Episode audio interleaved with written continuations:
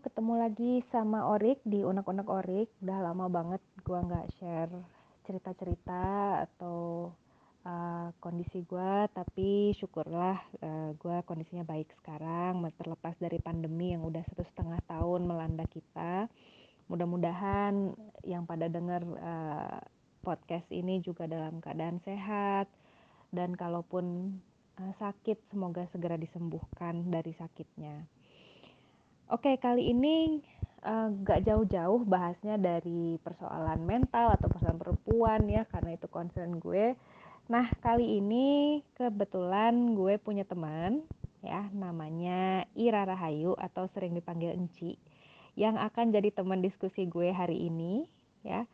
Um, mungkin langsung aja kita sapa Enci Uh, dan minta Enci untuk memperkenalkan diri. Siapa sih Ira itu gitu ya? Kok bisa kenal sama Orik gitu ya?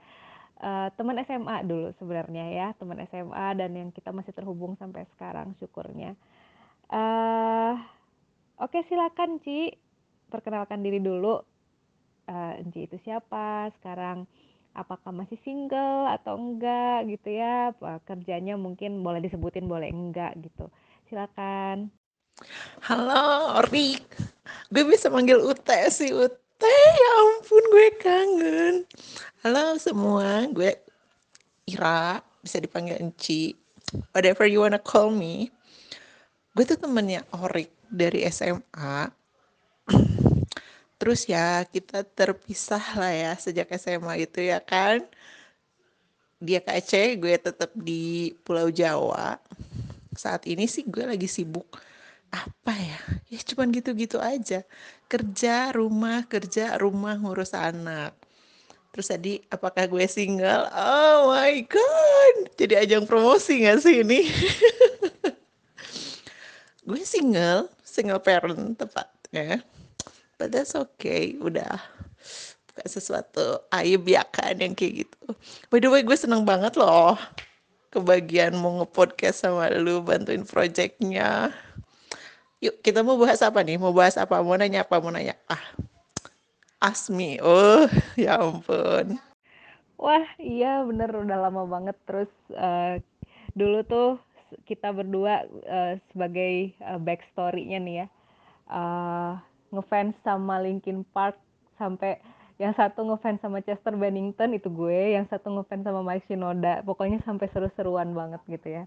Itu cerita kita berdua Nah, sekarang kebetulan karena Enci juga udah nanya gitu ya, kita membahas apa nih malam ini gitu ya. Kita mau bahas, jadi kebetulan gue lihat di Twitter ada satu posting itu nanya gini ya, kalau perempuan kalian yang perempuan yang udah sarjana, udah kerja, terus pas mau nikah sama calon pasangannya diminta untuk berhenti kerja aja, jadi ibu rumah tangga aja. Nah, pada mau apa enggak. Nah gitu kan pertanyaannya jadi kayak ya bukan berarti kemudian ini perdebatannya ibu bekerja atau bukan ya tapi kalau kita perempuan udah punya kerja terus mau masuk ke pernikahan diminta untuk berhenti kerja. Mau enggak gitu ya? Gimana sih menurut lo gitu? Um, kalau misalnya suatu saat gitu ya ada seseorang datang hadir gitu ya terus bilang yaudah biar aja aku yang yang menghidupi keluarga kita gitu kan kamu berhenti kerja aja lu gimana Ci kalau ada yang meminta seperti itu Oh iya, trendingnya itu ya, gue juga ngikutin. Eh, by the way, itu Linkin Park ya. Kayak berapa tahun yang lalu. Tapi kita balik lagi. Yang uh, apakah setelah menikah wanita kalau diminta berhenti bekerja oleh suaminya apa jawabannya gitu ya? Ini sih personal ya maksudnya kalau tanya gue ini nggak valid sih ya. Maksudnya kondisi kan orang berbeda-beda ya gitu. Tapi kalau nanya gue nggak apa-apa ya ngomongnya lu gue lu gimana dong? Tapi kalau nanya gue sih ya kayak gini Rik. Kalau gue sih seumur hidup bekerja Terus ketika datang laki-laki meminta gue untuk menikah dengannya dan berhenti bekerja. Pertama, gue akan balik nanya, lu siap menyiapkan dana seperti uh, gaji gue bulanan gue di luar ya, di luar nafkah yang akan dia beri. Karena gue adalah orang yang biasa megang uang segitu gitu loh misalkan. Gue punya kebutuhan itu udah cukup loh buat gue gitu. Itu yang pertama.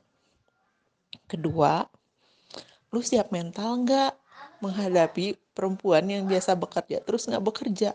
Rungsing gitu loh. Lu harus diam di rumah. Kebayang gak sih? Lu tiap hari kerja lu begini lu mengembangkan diri terus tiba-tiba lu diam di rumah ngurusin kerjaan rumah. Well nggak ada yang salah dengan kerjaan rumah. Malah gue pikir kerjaan rumah itu lebih nggak ada berhentinya dibanding kerjaan kantor ya nggak sih? Kalau kantor kan kita ada work hours. Kalau di rumah kan kita enggak. Satu kali 24 jam perempuan itu bekerja. Masak jaga ini bersihin ini bersihin itu. Jangan dikira perempuan di rumah diem ya kecuali kalau lakinya nyediain uh, eh, ART itu lain cerita ya cuma disuruh oh ngawasin ART uh, eh, racing kid. Itu sih ya mungkin ya masih oke okay lah ya gitu. Tapi kalau lu handle semua kerjaan gitu-gitu terus gue yang biasa bekerja di kantor lu siap nggak menerima perubahan mental gue gitu loh nantinya? Gue pasti akan marah-marah. Seikhlas apa pun pasti ngerasa capek lu pasti akan ngeluh gue tuh capek gini gini gini gini. Itu normal banget sih menurut gue ya. Nggak ada yang nggak gue kira ya. Gue nggak tahu sih ya. Maksudnya gue belum nemu sih perempuan yang se sesabar itu. Entah gue yang kurang sabar. Terus ya balik lagi ketika masih bisa dibicarakan gitu uh, bisa nggak sih saya nggak bisa bisa nggak berhenti kerja gitu loh misalkan? Karena saya ini punya kewajiban ini saya punya ini saya punya ini saya punya ini. In case kamu bisa memenuhi itu semua gitu. Jadi sih ya kayak gitu sih ya. Makanya gue suka beberapa well beberapa kali gue failed gitu ya dalam relationship.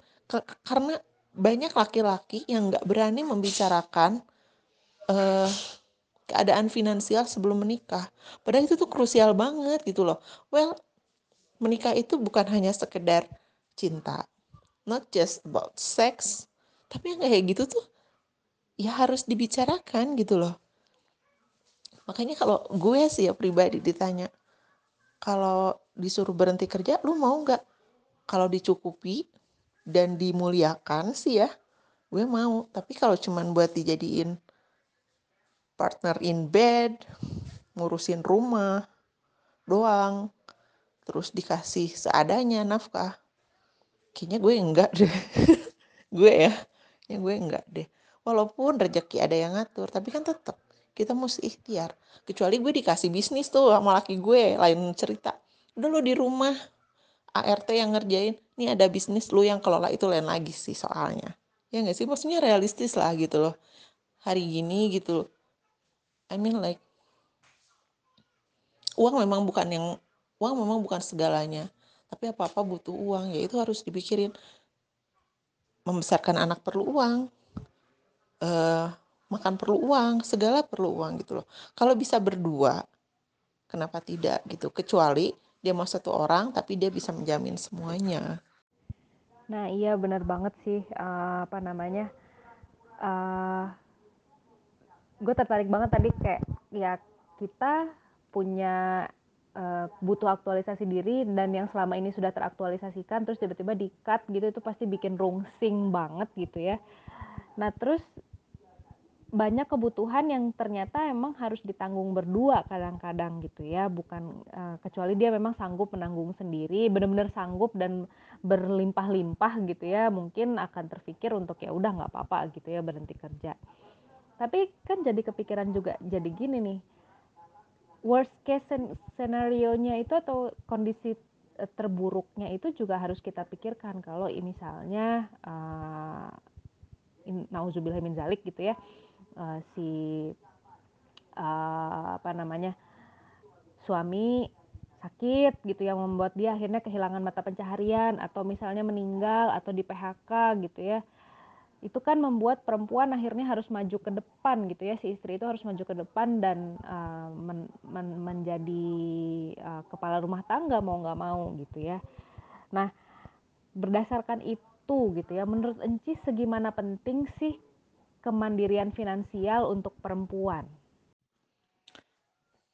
well ini agak personal banget sih ya. Maksudnya gue nggak akan berbicara melihat ya tapi gue sebenarnya gue merasakan sendiri gitu loh jadi kayak yang gue cerita sedikit ya.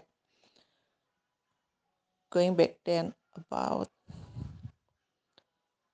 8 tahunan lah ya ke belakang. Ketika itu gue masih bersuami tuh. Tapi suami gue uh, kena PHK and then gak punya kerja.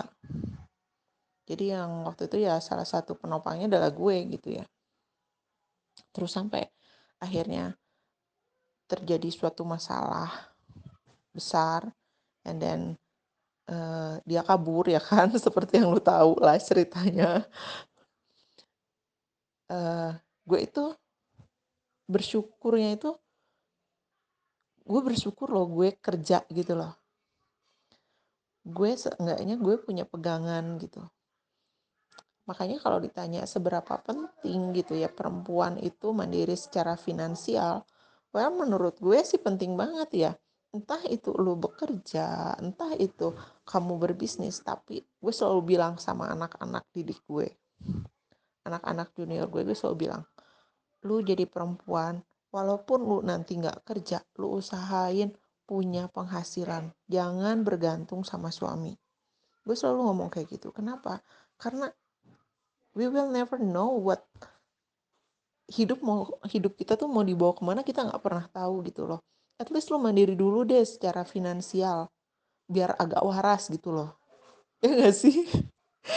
Karena beneran deh kalau lu gak mandiri secara finansial lu ketiban masalah bertubi-tubi itu tuh merenggut kewarasan lu gitu loh. Lu akan bingung gitu loh.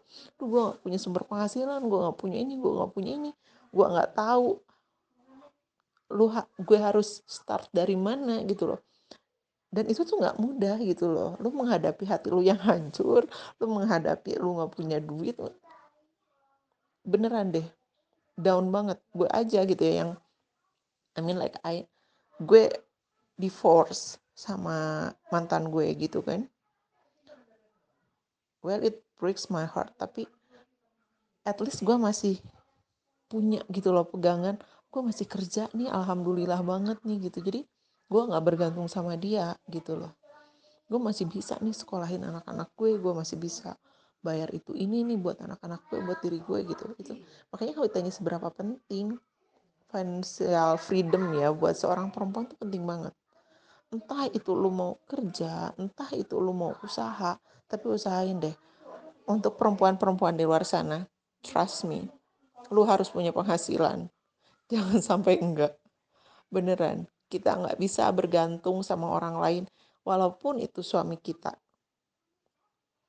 Entah ya seperti seperti yang tadi lu bilang juga kan kita nggak tahu hidup hidup kita akan dibawa ke mana gitu. Jadi bener. Belajar deh dari sekarang lu berdiri punya penghasilan sendiri lah financial freedom gitu loh. Jadi kayak at least lu nggak bergantung lu punya diri lu sendiri untuk lu menggantungkan harapan lu gitu. Jadi lu nggak perlu orang lain gitu loh. Ya bukannya bukan mau jadi sombong ya tapi percaya deh sama gue. Ketika down ketika apa yang bisa nolong lu adalah diri lu sendiri dan keluarga. Percaya deh. Iya bener banget ya pada akhirnya yang bisa nolong diri kita sendiri itu ya ya diri kita sendiri dan paling keluarga terdekat gitu ya keluarga inti gitu ya. Orang-orang lain mungkin bisa jadi nggak peduli atau kalaupun bisa membantu ya seadanya gitu. Jadi kita harus kuat-kuatin diri gitu ya harus bisa harus selalu kalau kata orang Jawa mungkin eling gitu ya. Kayaknya kalau semoga pemahaman gue benar gitu ya tapi kita harus sadar diri harus mindful gitu ya. Dan ya tadi berkaitan dengan finansial harus mandiri secara finansial karena ya itu penting gitu ya buat uh, perjalanan hidup kita ke depan. Nah gue tadi inget waktu waktu lo bilang um, apa uh, sebelum nikah tuh bicarain soal finansial. Seberapa penting sih pembicaraan soal finansial sebelum menikah dan apa yang harus diomongin sih tentang finansial ini? Sesama calon pasangan? Apa yang harus kita bahas supaya kita punya nanti punya gambaran atau bahkan punya visi dan misi yang sama gitu tentang finansial? seberapa penting membicarakan finansial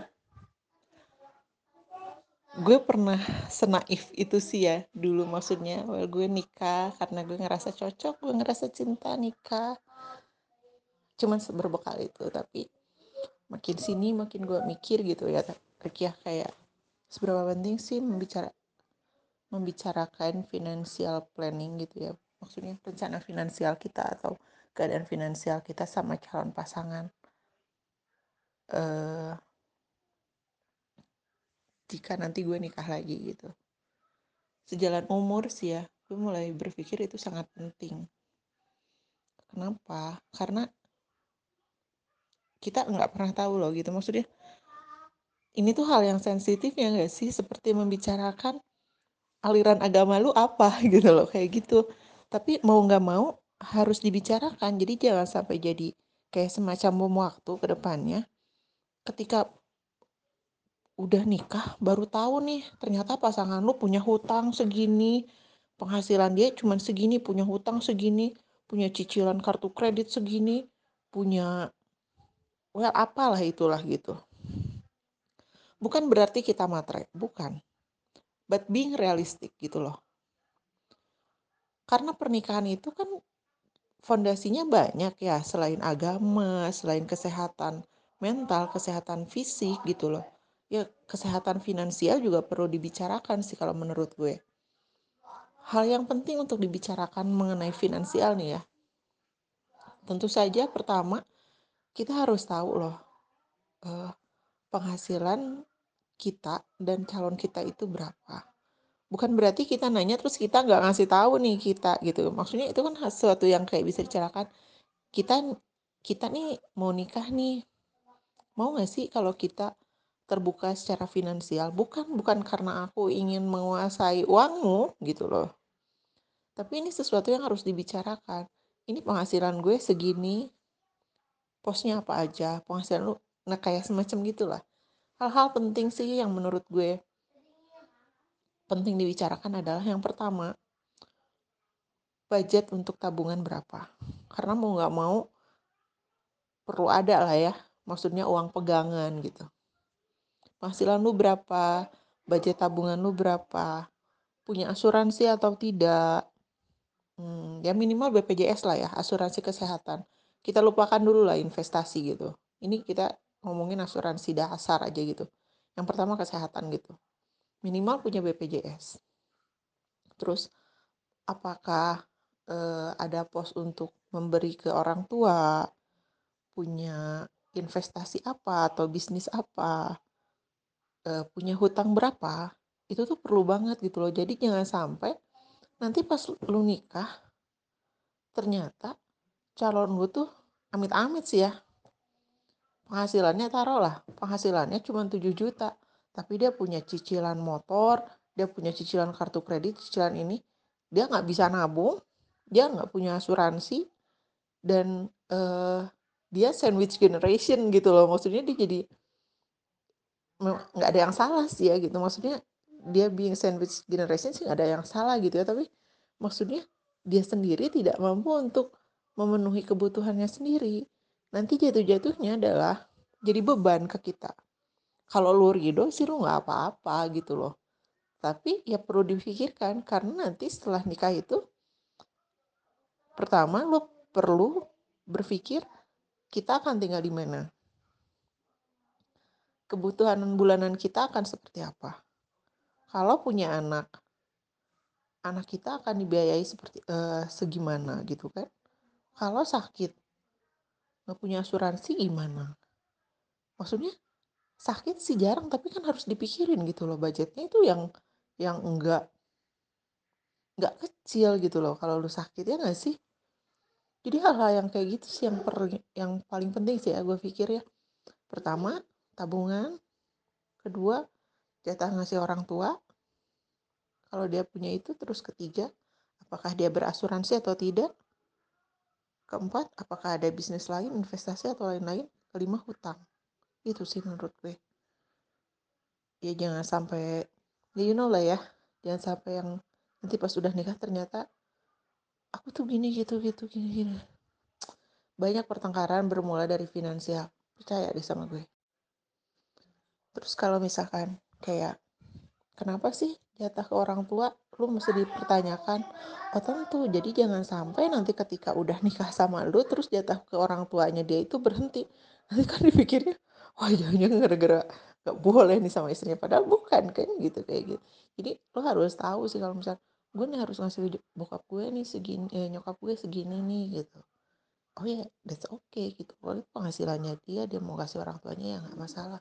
Jadi hal-hal yang kayak gitu tuh yang memang perlu dipelajari gue pernah baca sih ya salah satu uh, salah satu tweet di Twitter. Jadi ada mereka itu membicarakan finansial mereka sebelum mereka menikah. Jadi mereka tuh sepakat gaji suami itu untuk kebutuhan ngasih sana sini kebutuhan keluarga dan ngasih sana sini gaji istri itu untuk tabungan dan entertain. Dan mereka berhasil loh gitu loh kayak gitu. Jadi gaji suaminya itu untuk yang uh, untuk ngasih untuk ini untuk ngasih orang tua untuk makan untuk anak untuk asuransi untuk lain-lain. Gaji istrinya ditabung uh, sebagian ditabung untuk dana darurat sebagian lagi untuk entertain. Jadi kalau mereka ingin makan keluar atau mereka ingin wisata dari situ. Kayak gitu tapi maksudnya ya good idea sih ya gitu Oke, jadi emang penting banget ya, uh, dan ini sering terluput karena kayaknya kalau kita selalu segan gitu ya, kayak segan banget, kayak tabu gitu membicarakan kondisi finansial. Padahal itu adalah ya kayak tadi Inci bilang, uh, bom waktunya gitu ya, makin nggak dibicarain makin makin bergulir lah dia gitu. Dan penyesuaian itu justru harus dilakukan di awal bukan sambil jalan. Ya sambil jalan juga melakukan penyesuaian, tapi artinya justru di awal kita udah di uh, start yang sama gitu ya bukan bukan di posisi yang berbeda-beda terus kita merasa bisa memulai dengan seiring sejalan gitu kan. Uh, oke okay, Denci makasih banyak ya udah mau berbagi uh, sama kita kita uh, di malam hari ini. Ada nggak pesan-pesan dari Inci buat perempuan di luar sana terutama tentang kondisi finansial dan uh, persiapan menuju dalam relationship lah gitu yang berhubungan dengan finansial ini. Ngomongin soal pace ya dikit ya teh ya. Ngomongin soal pace ya uh, jadi kita juga perlu sih punya langkah yang sama ya sama pasangan menurut gue sih. I mean like uh, langkah dan gaya hidup juga sih. Karena gaya hidup berhubungan dengan finansial sih ya ke depannya uh, itu kita perlu punya uh, apa namanya visi yang sama juga gitu loh pandangan yang sama juga. Terus sayang banget ya kita ngobrolnya sebentar banget ya ampun. Tapi lain waktu kita bikin lagi nih kayak gini-ginian seru sih ya. Pesan gue sih buat perempuan-perempuan di luar sana yang akan menikah dan berhubungan dengan finansial. Pesan gue sih cuma satu bagaimanapun usahakan bahwa perempuan itu harus punya penghasilan sendiri. Entah itu bekerja entah itu berbisnis tapi usahakan untuk punya penghasilan sendiri. Kenapa? Karena yang bisa menolong kita adalah diri kita sendiri. Minimal ketika kamu down kamu masih punya uh, cadangan nih untuk hidup gitu. Karena hidup zaman sekarang ya apa apa bergantung dengan uang gitu. Terus trip and tricksnya untuk yang berrelationship. Lu mau nanya gini sama jomblo gimana sih teh? Relationship yang bergantung ya, yang erat kaitannya dengan finansial yang memang sih ya. Maksudnya nggak semua orang bisa melakukan pembicaraan macam itu karena ya topiknya sensitif dan masih tabu banget ya kalau di Indonesia gitu. Tapi kita bisa kok membicarakan itu gitu. Maksudnya uh, diberi pengertian pasangannya tentang uh, menikah itu bukan hanya semata aku cinta kamu kamu cinta aku. Lalu menikah gitu. Enggak gitu. Menikah itu perlu kesiapan. Kesiapannya banyak. Kesiapan mental kesiapan fisik dan kesiapan finansial gitu dan tentu saja dengan kesiapan dan pemahaman agama yang baik gitu. Soalnya kalau nggak ada landasan itu juga sih ya bisa berantakan kayak gitu. But jangan jadi overthinking juga sih. Maksudnya itu dijalani itu hal-hal yang bisa dibicarakan secara santai gitu loh. Kayak gitu. Itu aja sih kayaknya. Mudah-mudahan bisa membantu ya bisa memberikan sedikit pencerahan. Oke. okay. Ci, makasih banget. Ya iya sih kita kurang lama nih ngobrolnya. Nanti kita jadwalin lagi ya yang uh, lebih top dengan topik yang lain jadi biar lebih bervariasi. Thank you teman-teman yang udah dengerin. Mudah-mudahan ya semuanya terba terpulang kepada diri sendiri gitu ya. Tapi setiap uh, keputusan yang kita ambil itu akan ada dampaknya di masa depan. Jadi tolong difikirkan baik-baik. Anyway, semoga kalian semua sehat selalu dan sampai jumpa di episode berikutnya. Bye bye.